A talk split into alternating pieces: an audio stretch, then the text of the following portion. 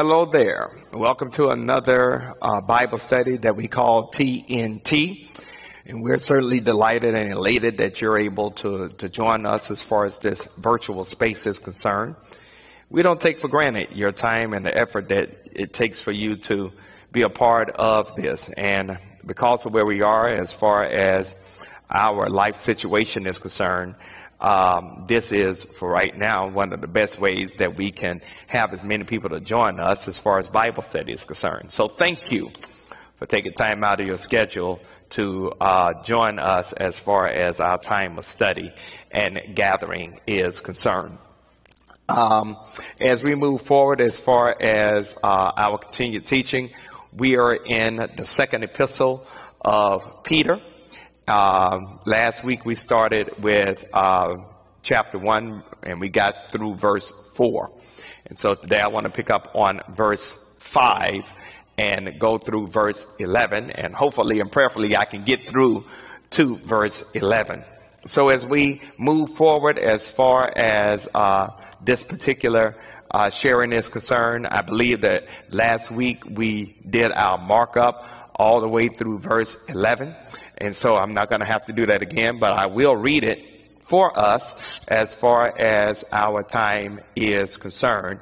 And then we will move forward as far as um, talking about what that passage meant. So, that being said, um, verse 5 goes like this But also for this very reason, giving all diligence, add and, and, and, let me, if I could, I want you, I want to stress that word add. I want to stress that word add. So, um, uh, if you would put some sparkles around that, uh, put a star around that word, that's, that's going to be a key word in this sharing.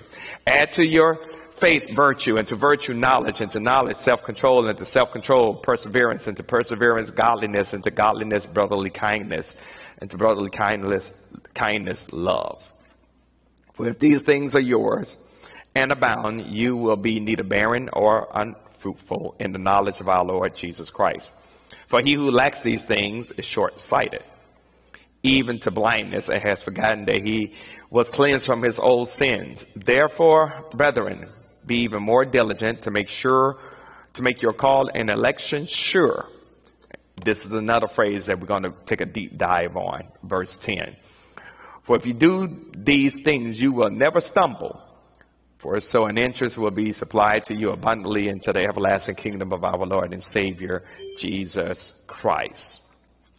All right.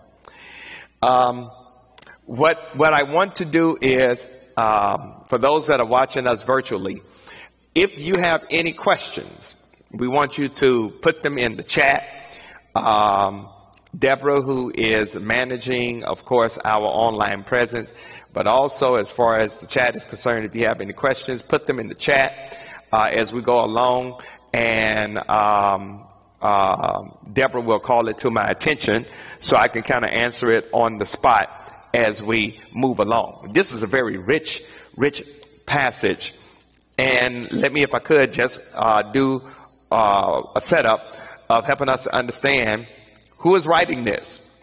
Again, this is the Apostle Peter, who was basically the spokesperson for the original 12. This is the same Peter whom Jesus said, you know, uh, asked the disciples, who do people say I am? Who do you say I am? This Peter was the one that said, you are the Christ, the son of the living God. And Jesus said, flesh and blood has not revealed this unto you, but my father which art in heaven. And, uh, upon this rock, I will build my church and the gates of hell shall not prevail against it. I'm going to give you keys to the kingdom. Whatsoever you loose on earth shall be loose in heaven. Whatsoever you bound on earth shall be bound in heaven.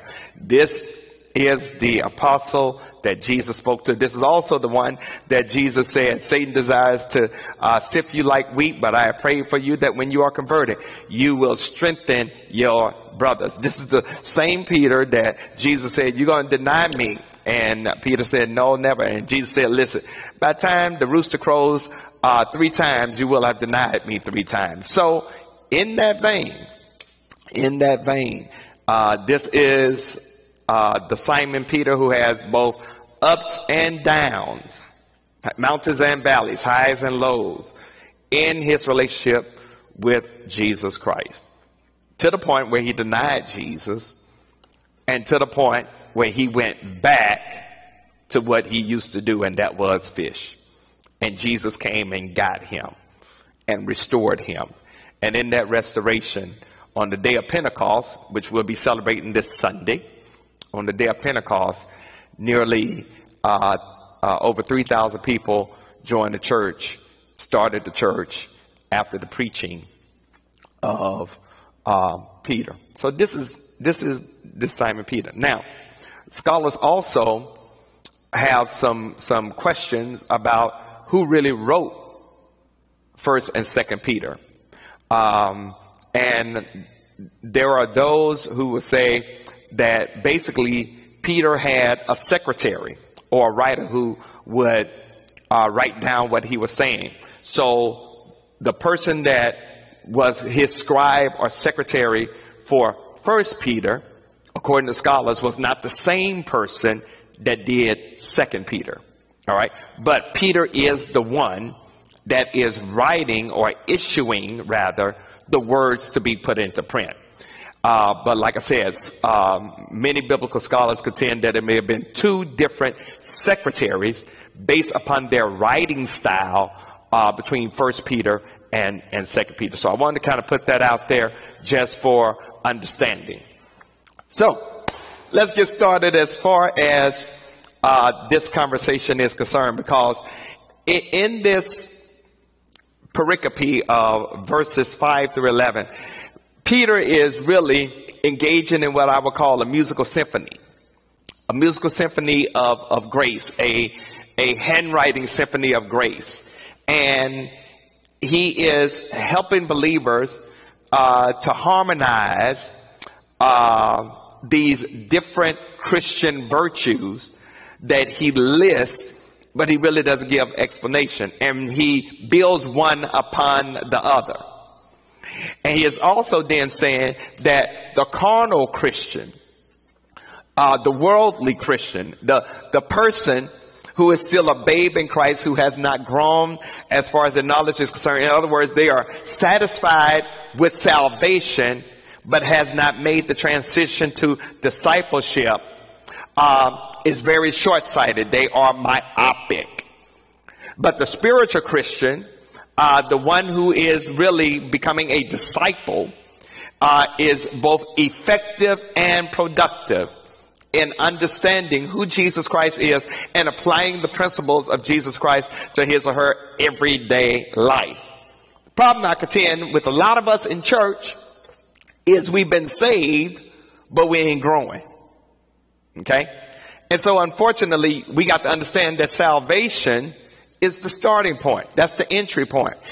It, it, it is God's desire for us to grow in what we call the grace and knowledge. And we're going to see those two words put together in this writing of Peter.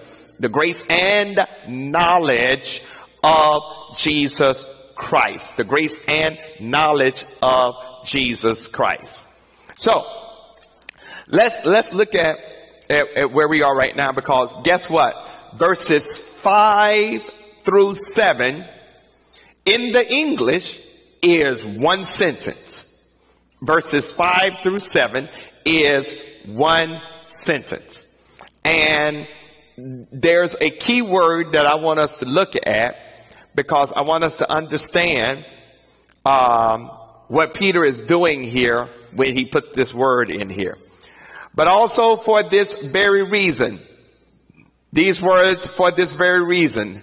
Um, that is because of God's great gift, their promised destiny, believers must make every effort for high moral living. Let me say that again. We can't live just any kind of way. You can't expect for grace to be extended in every circumstance. You can't go around saying, well, the Lord knows my heart. The Lord also sees your actions. And so we got to stop using that as a tired excuse to do anything that we want to do, especially that goes contrary to the word of God and the will of God. So, so, so Peter is saying that we are called to a higher standard of living. We're called to a higher standard of, of, of living. All right. Now, when he talks about for this very reason, um, he is really talking about we got to do what we can to dwell in these different virtues or qualities that are ascribed in verses 5 through 7. And, and I really want to unpack this in a very meaningful and a very wonderful way that, that I, I pray will bless you. Now, for this reason, given all diligence, add to your faith virtue. Now, I told you to look at that word add. That word add in the Greek is a rich word. In other words, the word add in the Greek, it, it, it is not like add what we think about in English. The word add in the Greek is not one plus one equals two, or if you add one to one, it equals two. But rather the word add uh, in the Greek is, um, and I want to make sure that I, that I say this right, it is epikoriskate. Epikoriskate. Epikoriskate. That's where we get the modern English word choreography or choreograph.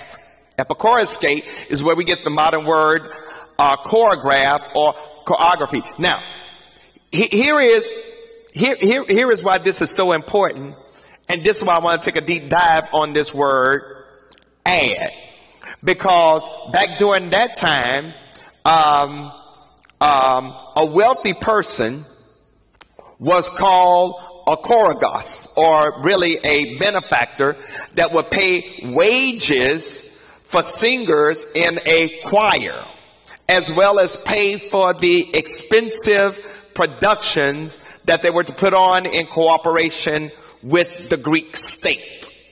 And, and, and so this word came to stand for a generous and costly collaboration. And, and, this word describes the kind of generosity that believers must have in giving of their own effort and in their cooperation with God in appropriating these eight characteristics that are mentioned in verses 5 through 7. All right? So, so the believer, watch this, is to supply or support his or her life with these virtues. This is very similar to the writings of Paul in Galatians 5 22 through 23, where he talks about the fruit of the Spirit. And he lists nine different slices of the fruit of the Spirit. And, and, and basically, Paul was saying that if you lack one, you don't have the entire fruit. Okay? Peter here is saying that you are now called to integrate all these different virtues that I've just listed. Okay? And, and, and we're gonna we're gonna uh, talk about these different virtues uh, that, that that are mentioned that that are mentioned here. Okay, so let's let's let's unpack this in, in a very meaningful and, and, and, and, and powerful way that, that I pray will bless you all as far as uh, this, this, this moment is concerned. So, let's look at it. Given all diligence, add to your faith virtue, and to virtue knowledge, and to knowledge self-control, and to self-control perseverance, and to perseverance godliness, and to godliness brotherly kindness, and to brotherly kindness love. All right. That's a lot. That's a lot. But we want to unpack this in a very meaningful way. Because what I want you all to understand is that each virtue or each one of these characteristics develop upon the other. All right? They are rather progressive and they are active. All right? And, and, and it's important for us to, to understand and not take this um, for granted by virtue of the fact that God wants you and me, and here's the application, want you and me by the power and the presence of the Holy Spirit to live in such a way that people will see the maturity and the growth in our lives and desire to know God on a deeper level because of how we're living. All right? That, that's what this boils down to. So, if you don't get anything else out of today's lesson, here's what I want to drop on you. Stop using grace as an excuse for sloppy living. I think I just said something very powerful.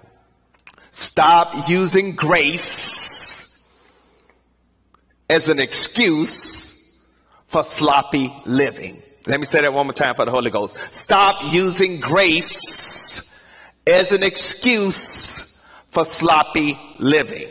We are expected to live at a particular level of morality. All right? Now, don't get it twisted, because here's where I really want to drop this major bomb. You don't live to get, you don't live right to get saved. You live right because you are saved. Ooh, wait. Let me say that one more time. You don't live right to get saved. You don't live right to get holy. Because you're saved, you now live holy. Because you're saved, you now live right. Because you're saved, you now live morally. Okay?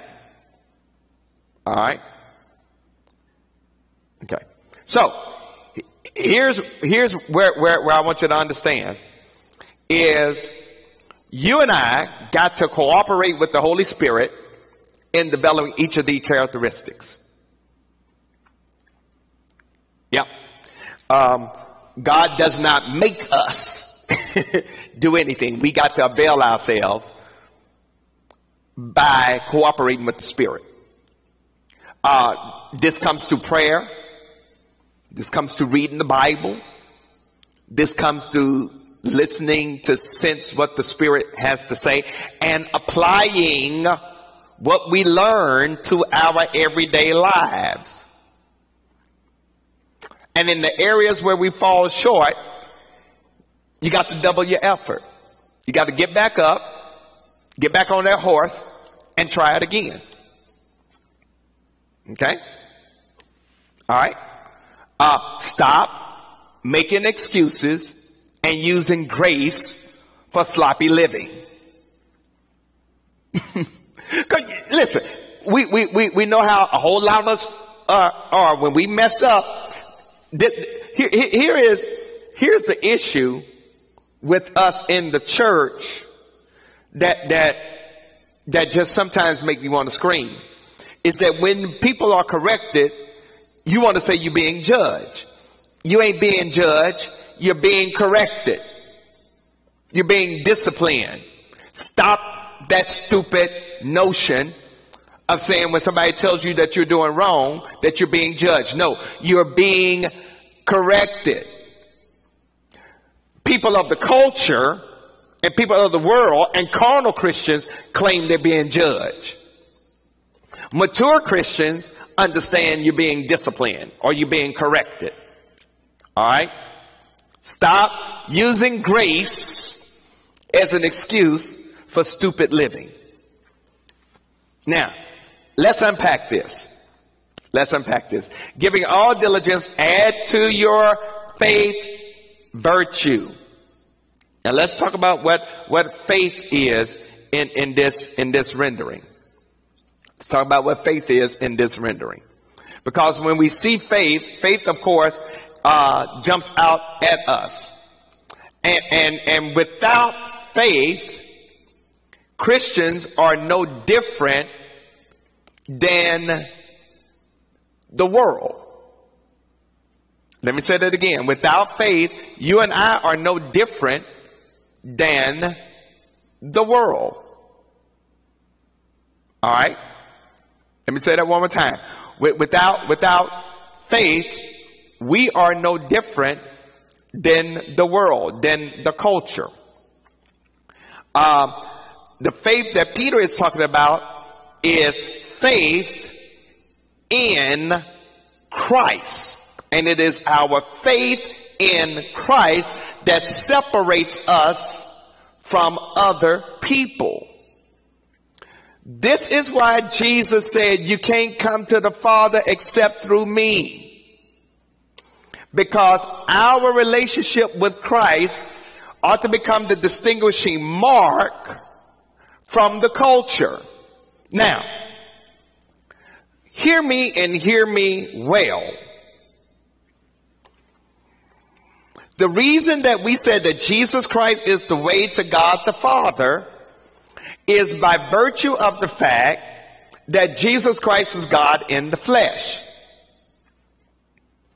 Now, here is where I have to teach us as the church or as disciples to stand where we stand. Don't fall for the okey doke of saying where there could be any other ways to God.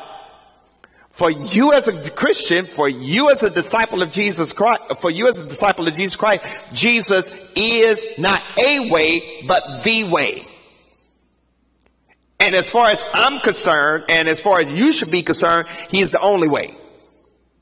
It ain't anything up for discussion, dialogue, and debate. We are taking the very words of Jesus and now applying them to our heart. However, applying them to our lives. However, we're not to do this with a level of arrogance, but with the stream of confidence.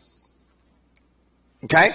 It's not arrogance, it's confidence. So this faith in uh, this faith that we're talking about here is faith in Jesus Christ. But we also must understand that faith without works is dead.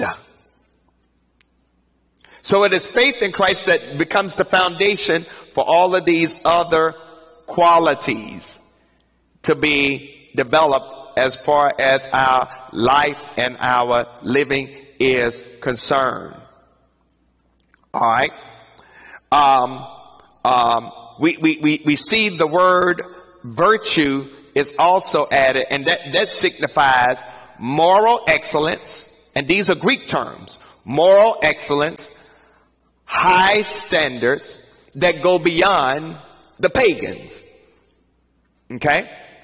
Now, these type of words, this word virtue, is not a word that is common among the Jews, but rather common among the Greeks. So Peter is using their language to raise their standard to help them to understand that folks ought to see some difference, hear me and hear me well, between you and the culture or between you and the pagan. There ought to be some distinguishing marks. Stop using grace as an excuse for stupid living. Okay? There are some standards. There are some standards. There are some standards. Here is what Peter is trying to drive home to us. Peter wants us to understand that faith is more than belief in, in, in, in, in facts or data. Faith is belief put into action. Ooh. I hope I'm helping somebody. Don't say you have faith and you ain't doing nothing. Talk Robert Charles Scott. Don't, don't, don't talk about you have faith and you ain't growing. Ah! Don't, don't talk about you have faith and you ain't living a, a particular moral life or moral discipline.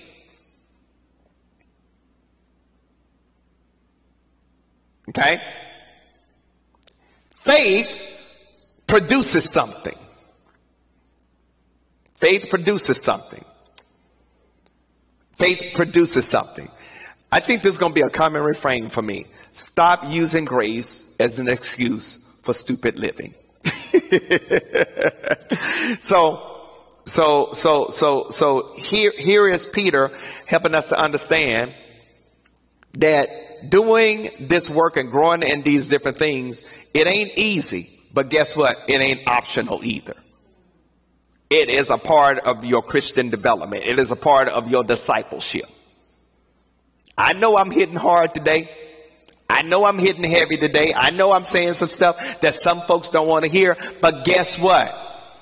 You ought to be in a different place morally, spiritually, relationally, mentally, physically, even financially than you were when you first came to Jesus Christ. There, there, there ought to be some growth. There ought to be some development. Stop using grace as an excuse for sloppy living. Um, uh, notice what he says, and add to your faith virtue. All right? Virtue is another word for goodness. And then he says, and then add to goodness knowledge. Knowledge. Knowledge, we're not talking about intellectual pursuit. But we're talking about spiritual knowledge that comes through the Holy Spirit that is focused on the person and the Word of God. It is a relationship. It is a relationship. Now, again, this word knowledge is one of those Greek words as far as the list of, of characteristics that a person has. So, knowledge here refers not to the knowledge that leads to salvation, but it refers to the knowledge that leads to a godly life. All right? Okay? Here's what I want to impress upon you right now. Stop engaging in a religion that is tired, lukewarm, lackadaisical, that all you do is show up on the virtual platforms on Sunday morning, get your praise and clap on, and then think about what, what you're going to do for the rest of the day. In other words, you got to get, get off the couch and start moving and start shaking and start doing things. Okay? In other words, you got to stop having, um, and I know I may make somebody upset with this, stop having a couch potato religion. Stop having a lazy religion. Okay? We are called to run not a sprint, but a marathon. That means you got to be on the move. That means you got to be lean, mean, and tight. Okay? Um, um, we are called to move from faith to virtue, from virtue to knowledge And then watch this from knowledge to self control. So, coming to the saving faith of who Jesus Christ is ain't enough. Knowing or being good ain't enough. Uh, having knowledge about the person and the Word of God ain't enough. You got to engage in self control got to engage in self control. Ah, this is where the rubber meets the road. Because here's what you got to do you got to have mastery over your sinful desires. You got to put that stuff in check. Paul talks about how we ought to uh, put in under, under subjection those, those things which are strongholds as far as our lives are concerned. You and I have to gain mastery over the sinful desires of our everyday life. And we all know those things that we do, that we engage in, that does not please God. Here I come back with that refrain again. Stop using grace as an excuse for sloppy living. Now, I'm be honest.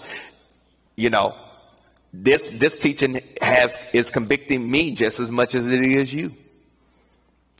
And oftentimes we think about big things, but there's some small things that many of us do that is sinful. And we got to stop using the grace of God for sloppy living. All right? Now, here, here, here, here is why self control is so important. Um, because the false teachers back then believed that self control was not needed because the, your works don't save you. And they wouldn't help the believers anyway. Now, this, this is, this is where good teaching is very important. Works do not bring salvation, but it is absolutely false to think that your works are not important because you're going to be judged on your works. Teach Robert Charles Scott. I think I will. We are saved so we can grow in our relationship with God through Jesus Christ. And that means that we got to be disciplined in our efforts. You're going to be judged on your works. You're going to be judged on your works. And so the more I know about Christ, the more disciplined I need to be as far as my life is, is, is concerned. Now, let's, let's, let's, let's talk about what this looks like. What does that self-control looks like? Cause it's a whole lot of books in, in the culture today, uh, that speaks to, that speaks to, uh, you uh, doing certain things, but not many of them deal with self control. A lot of them talk about self fulfillment. A lot of them talk about self awareness. A lot of them talk about self satisfaction. But you don't hardly see too many books talk about self discipline. And, and, and the reason why is because we live in a culture that wants to make you feel good rather than become good. And that's the problem with church today. We've created a monster where we want you to feel good rather than become good. That, that's the problem with the church today. We want you to feel good rather than become good. Because self control means you got to make an honest assessment of not only your strengths, but also your weaknesses. And work on your weaknesses by the power and the presence of the Holy Spirit that you got to build the will to say no when your internal desires want to say yes. Sometimes you got to say no to to um, foods that mean you no good and say yes to fasting and to healthier eating.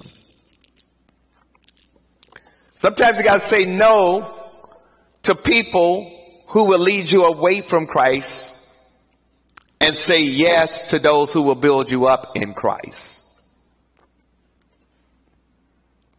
Sometimes you got to say no to casual sex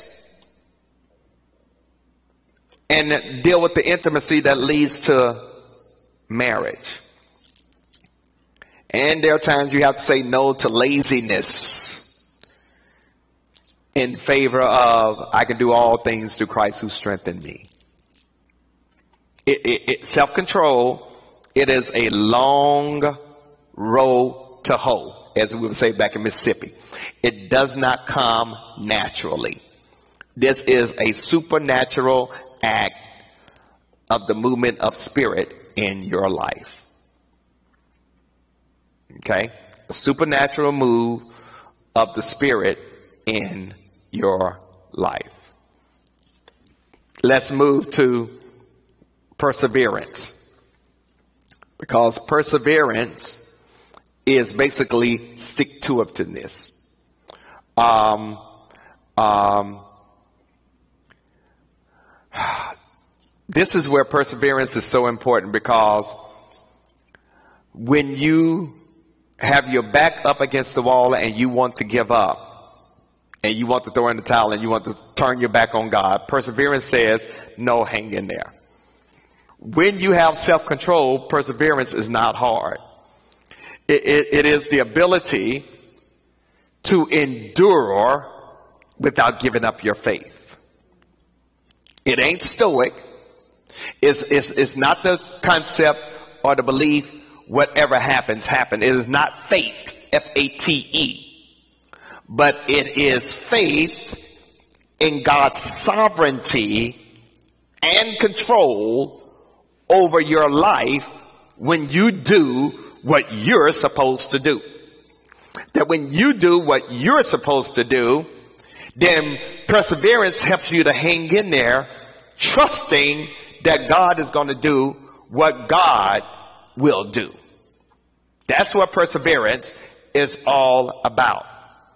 Perseverance basically means to stay under or stay steadfast, enduring under adversity, not giving in, not giving up, but hanging in there.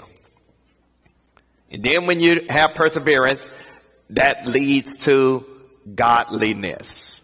Godliness. Godliness. Now, let me get ready to mess up again the cultural postmodern understanding because y'all kill me when you talk about I'm spiritual, I'm not religious. The word godliness in this text is Eusebia.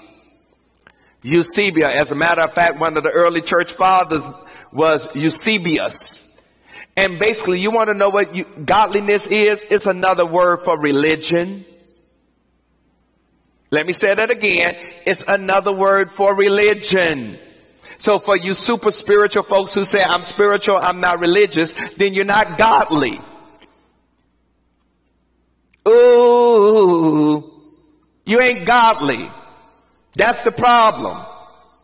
You're spiritual, but you ain't godly because the devil is a spirit. You can be spiritual and not godly. Here, here, this is why, this is why you need to know the word and you need to understand the context of the word.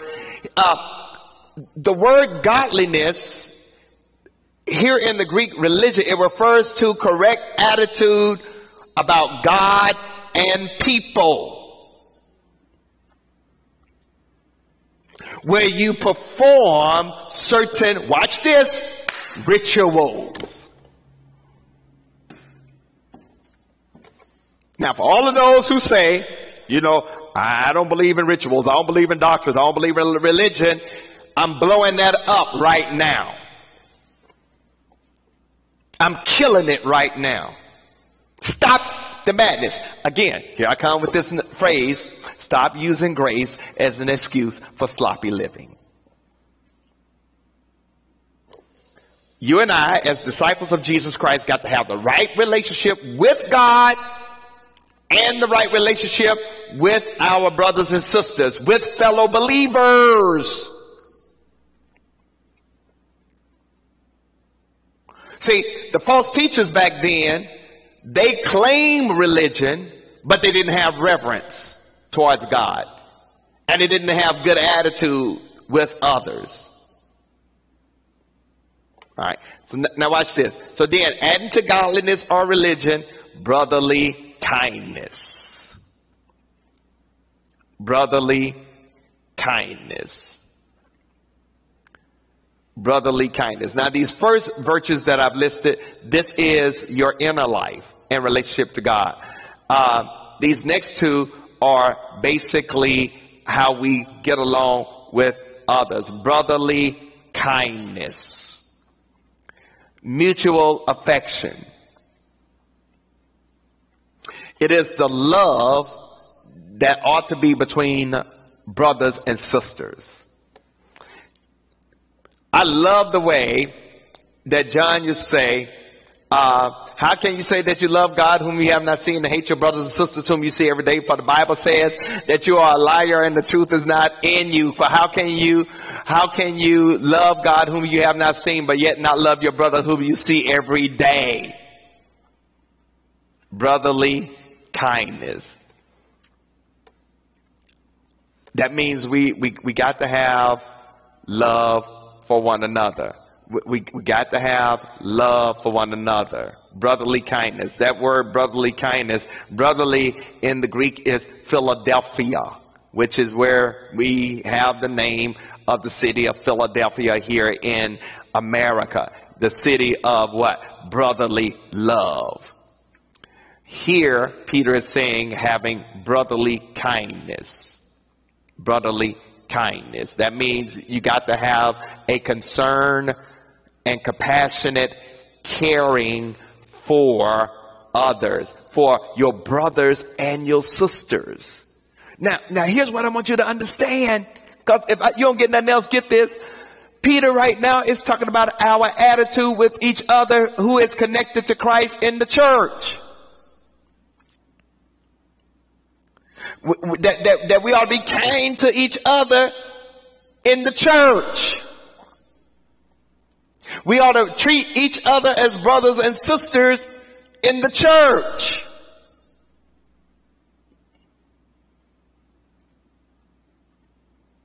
There ought to be a, a, level of kindness that we display with each other in the church.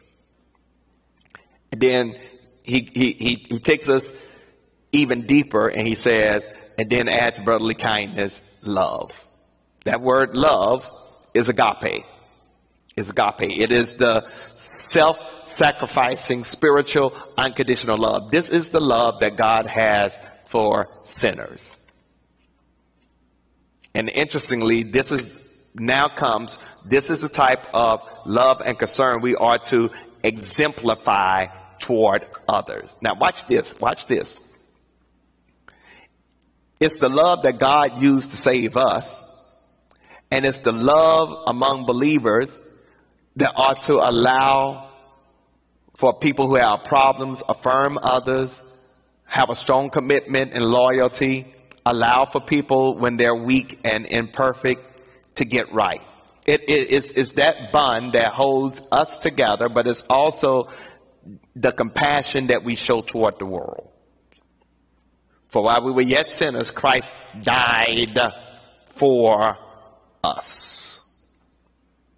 Now, interesting to note that this starts with a saving faith and it transitions to us showing love to a broken, hurt, sinful world, to a broken, hurt, sinful culture. Let me, let me say it again. It starts with faith. The saving faith in God through Jesus Christ by the power and the presence of the Holy Spirit that ends up with us exemplifying love, compassion, care, and concern for a hurting, broken, sinful culture.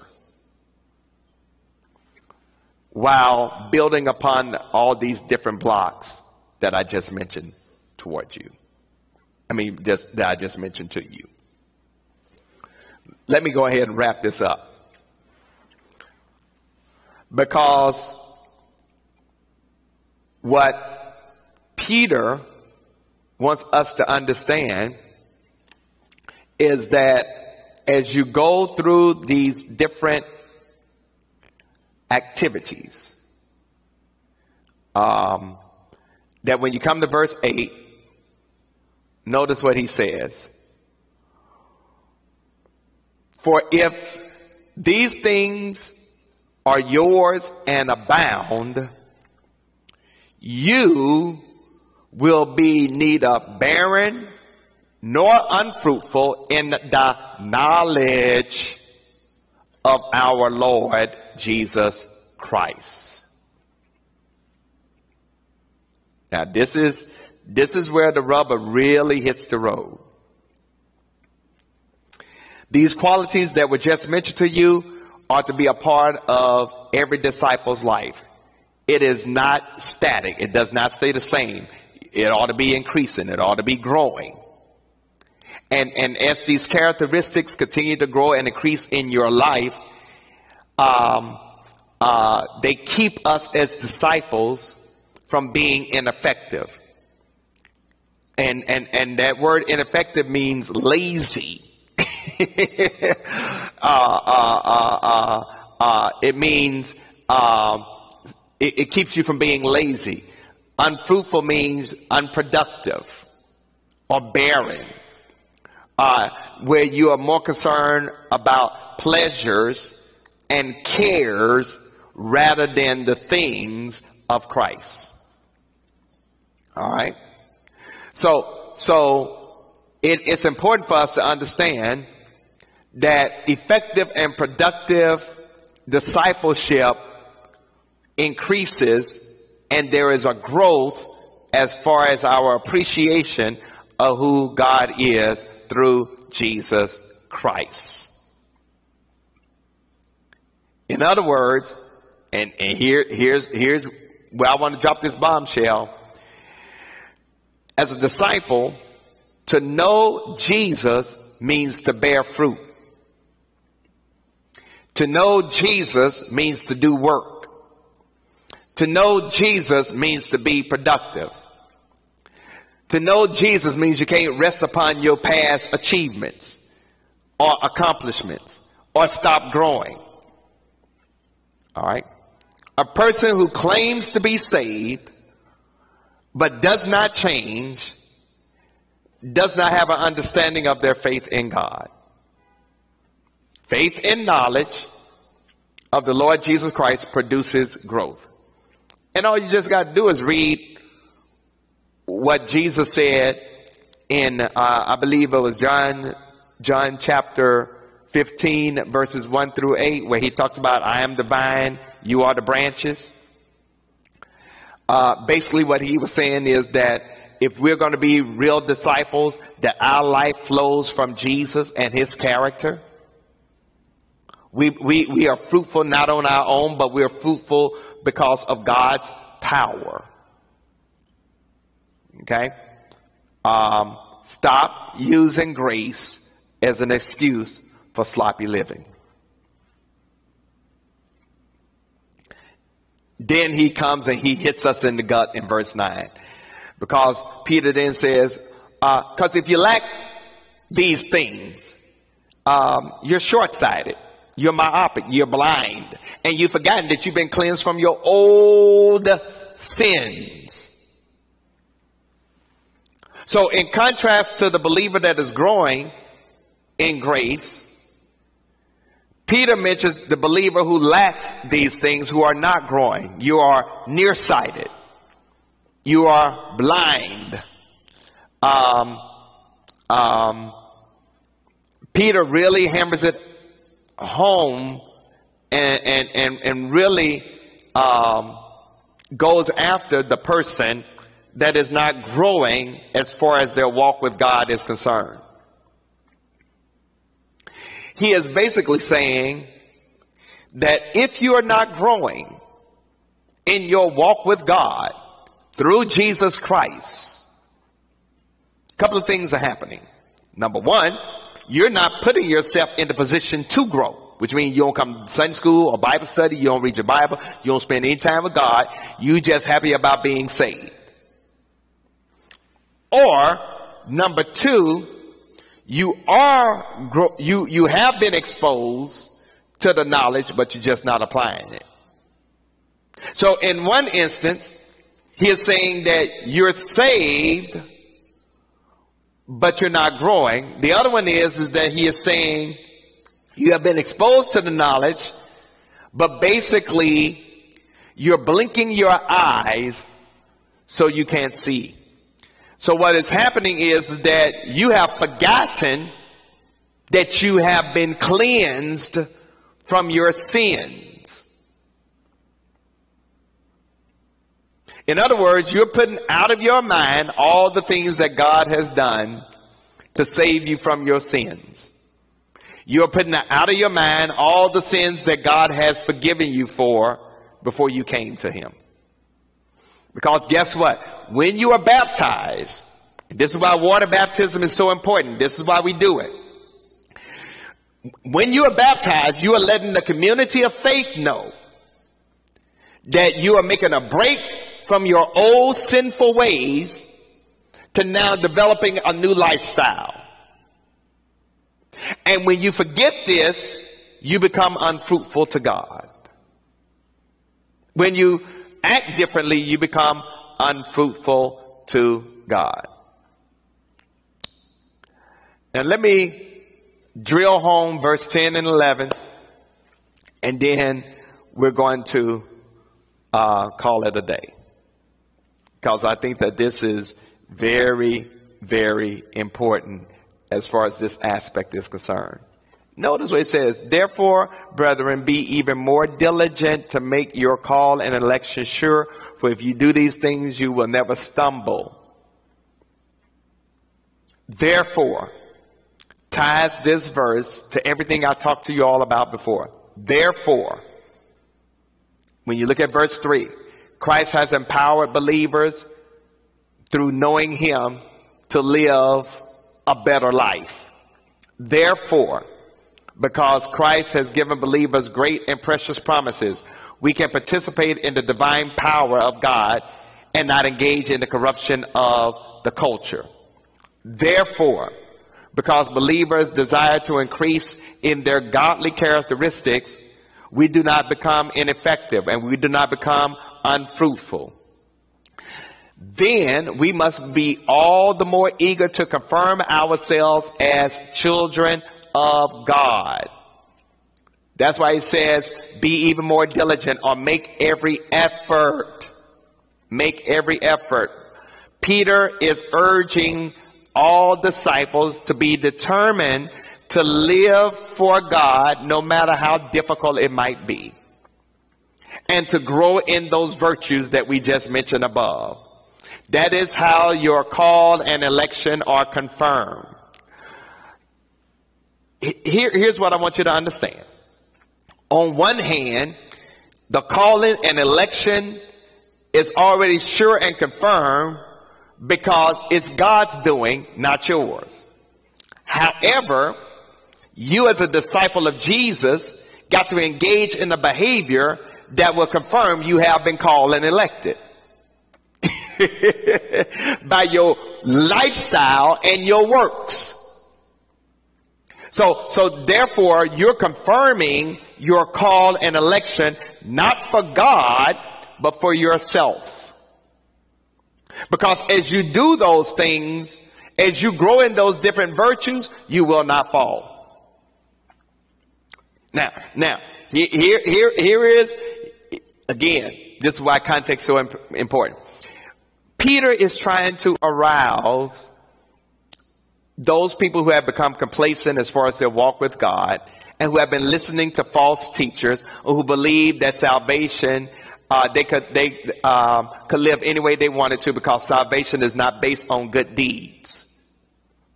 Okay, when you truly belong to the Lord, your hard work, your lifestyle will prove it.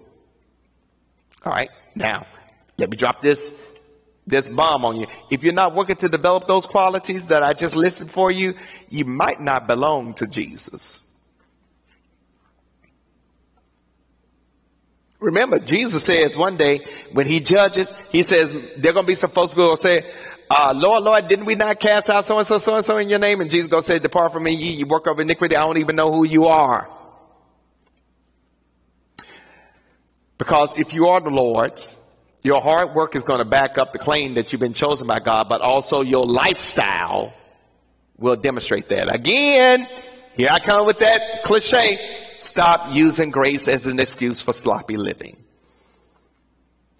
Because when you do this as a disciple, you, you had people back then who were turning toward those false teachers when it came to doctrine and who was saying you can live any kind of way and you you you know God's not going to judge you.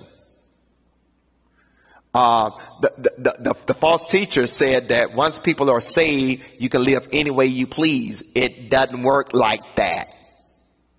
If you're saved, God's going to discipline you and chastise you when you go astray.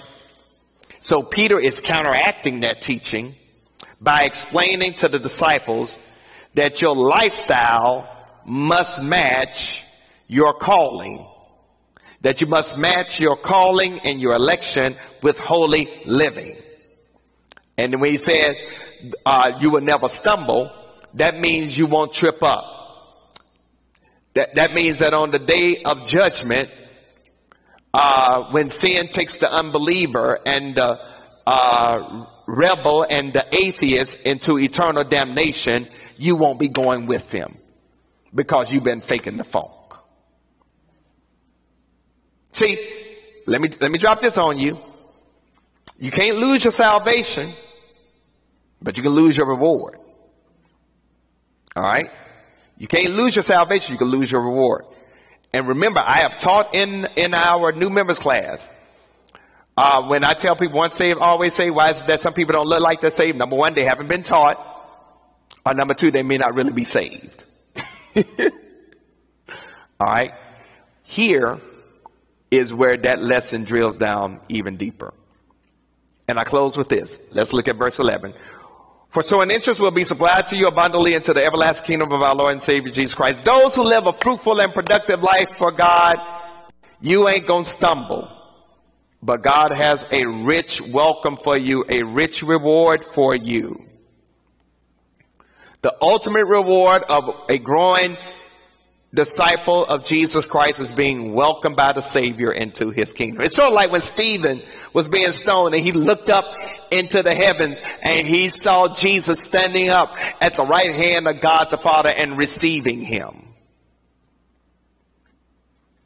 You want to hear him say, Well done, you good and faithful servant. You want to hear him say, Well done. You, you want that, that welcome from our God. Um, unless God's promise of eternal life with him is true, morality makes no sense here on earth. Might as well do what you want to anytime. But I want you to know that everywhere in the Bible points to one day history coming to an end where all the believers of God will be with our God forever. And God wants to share that future with you. In these times, it may be hurtful, it may be tedious, it may be discouraging, but God has a bright tomorrow for you. God has a bright future for you. Here it is. You're almost where God wants you to be. Don't think about quitting because Jesus will be at the finish line to welcome you in and to break the tape.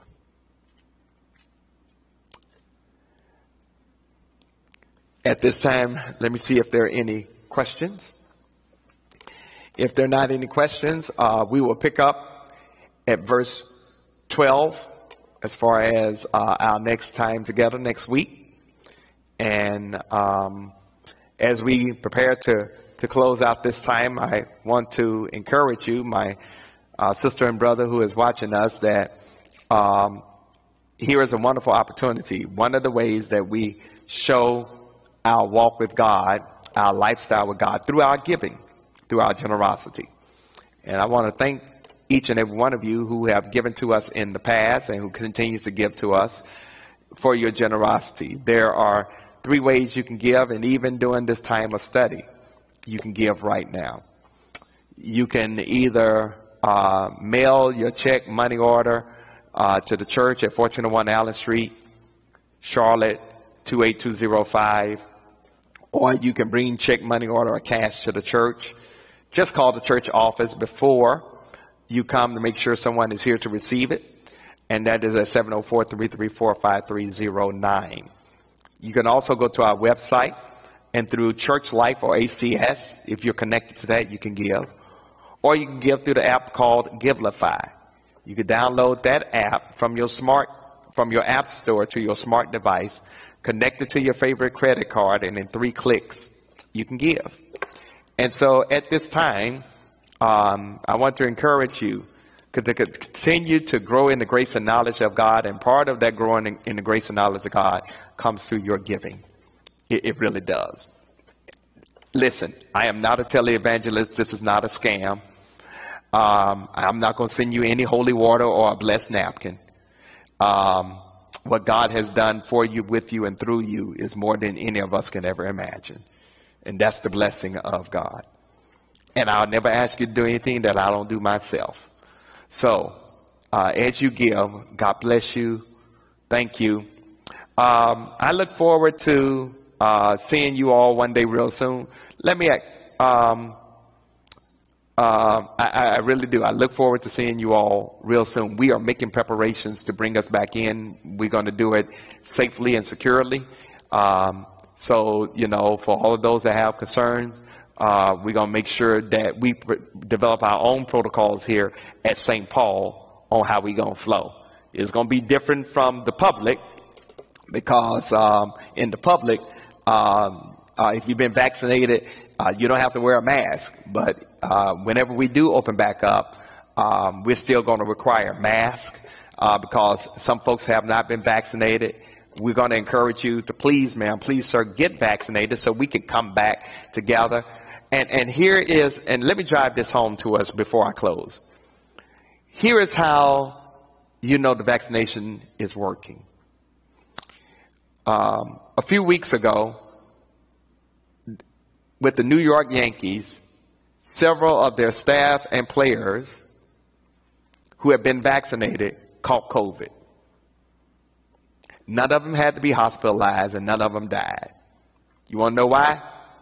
Because they were vaccinated. The vaccination keeps COVID from wreaking havoc on your body, on your system.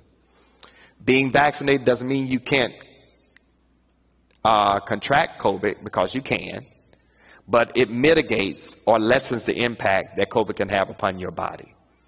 I am vaccinated. Many of our staff persons uh, all of our staff persons have been vaccinated. Quite a few of our disciples have been vaccinated.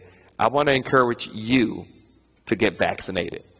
Do the research, and if you feel led, do that. All right? But listen, God bless you. Heaven smile upon you. Um, I can't wait to see you all in the future.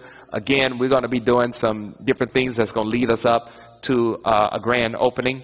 Um, but, until then, continue to pray for us and uh, we'll be doing the same for you. Take care and God bless.